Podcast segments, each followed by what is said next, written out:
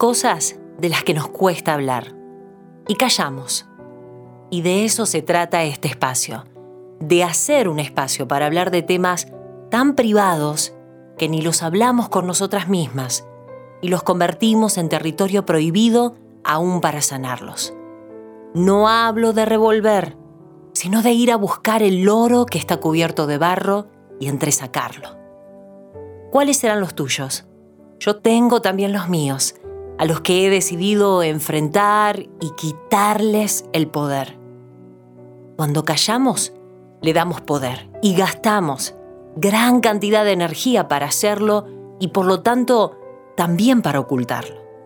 Situaciones tan dolorosas como el abuso tienen un poder, a menos que se sanen, para partir a la mente y para poder determinar nuestra historia y nuestras relaciones en dos. Unos somos para con los demás y otros en el interior. El aceptar que hemos vivido momentos dolorosos en nuestro pasado es el primer paso a la salud. Nos vuelve a unir con nosotras mismas como persona. Podemos mostrar dolor o enojo y comenzar a recibir consuelo y compañía en vez de soledad. Podés empezar a buscar a alguien con quien quizá por primera vez podés hablar de lo que viviste.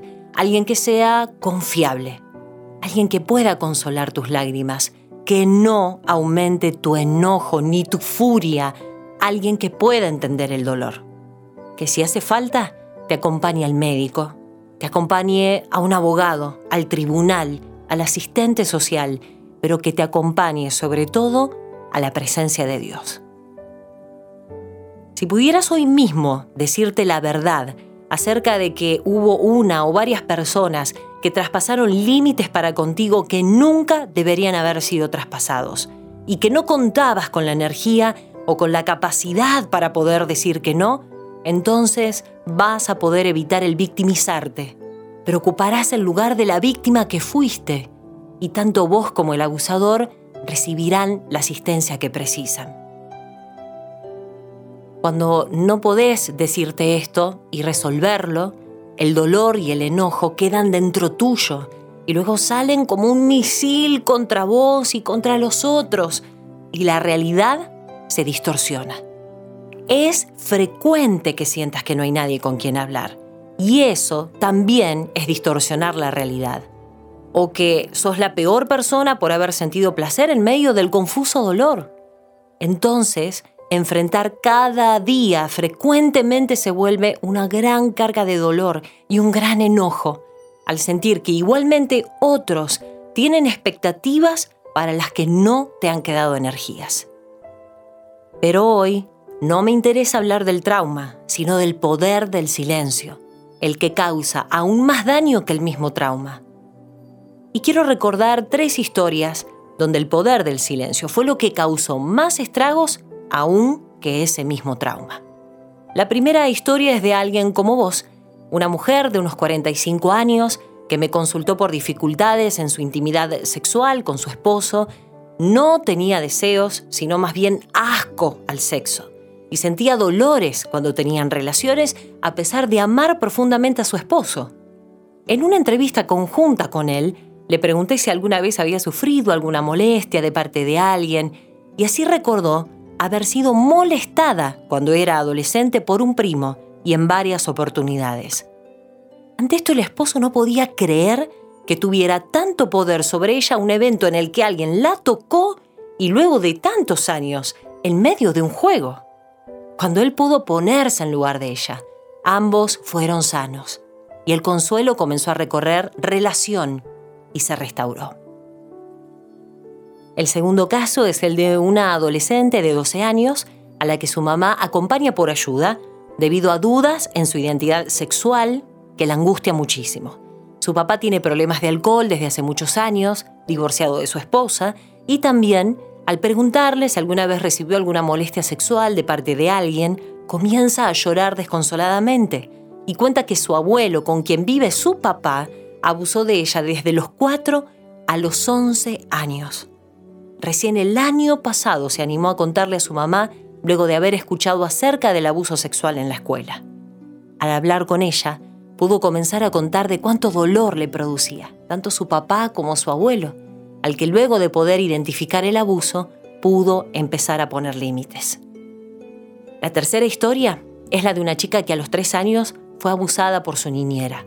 Aunque pasó el tiempo, ella recordaba a su hermanito pidiendo ayuda, pateando con furia la puerta hasta romperla, pero sus padres no le creyeron porque era muy pequeña y el hermano muy caprichoso.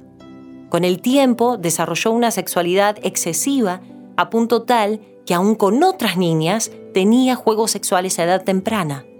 La culpa y el dolor la llevaron fácilmente a comenzar el camino de las adicciones para culminar con distintas formas de autoagresión que incluyeron la comida y los cortes.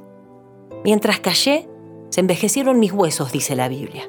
Al cuerpo le duele, surgen síntomas, dolores, enfermedades emocionales y físicas, pero también espirituales, que cuentan del dolor del que no se puede hablar.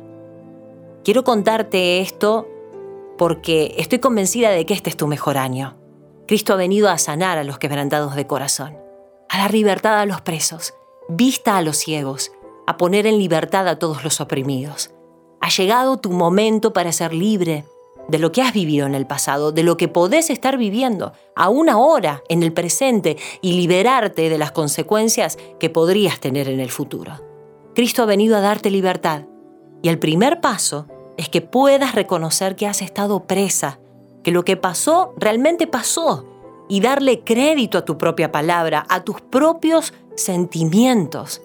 El reconocer la verdad de que cuando fuiste maltratada no pudiste ni supiste manejar la situación de otra manera, te ubica hoy en otro lugar, en el lugar de alguien que puede en Cristo ser consolado, fortalecido y comenzar a recorrer el camino del reencuentro con la identidad que desde la eternidad, déjame decirte, se pensó para vos que está escrita en cada célula de tu cuerpo y que dice todo lo que sos, tu parte de dolor con tus fortalezas, tus habilidades y dones que Dios depositó para vos. El decirte la verdad a vos misma te permite reconocer cuántas mentiras han sido depositadas a través del abuso. Cada día este año vas a poder comenzar a dejar de lado esas mentiras que te debilitaron y te debilitan y a conocerte como sos en realidad y a brillar cada día más, como dice la Biblia. La senda del justo es como la luz de la aurora, que va en aumento hasta que el día es perfecto. Abrazamos este nuevo tiempo con la verdad, porque solamente ella nos hace libres.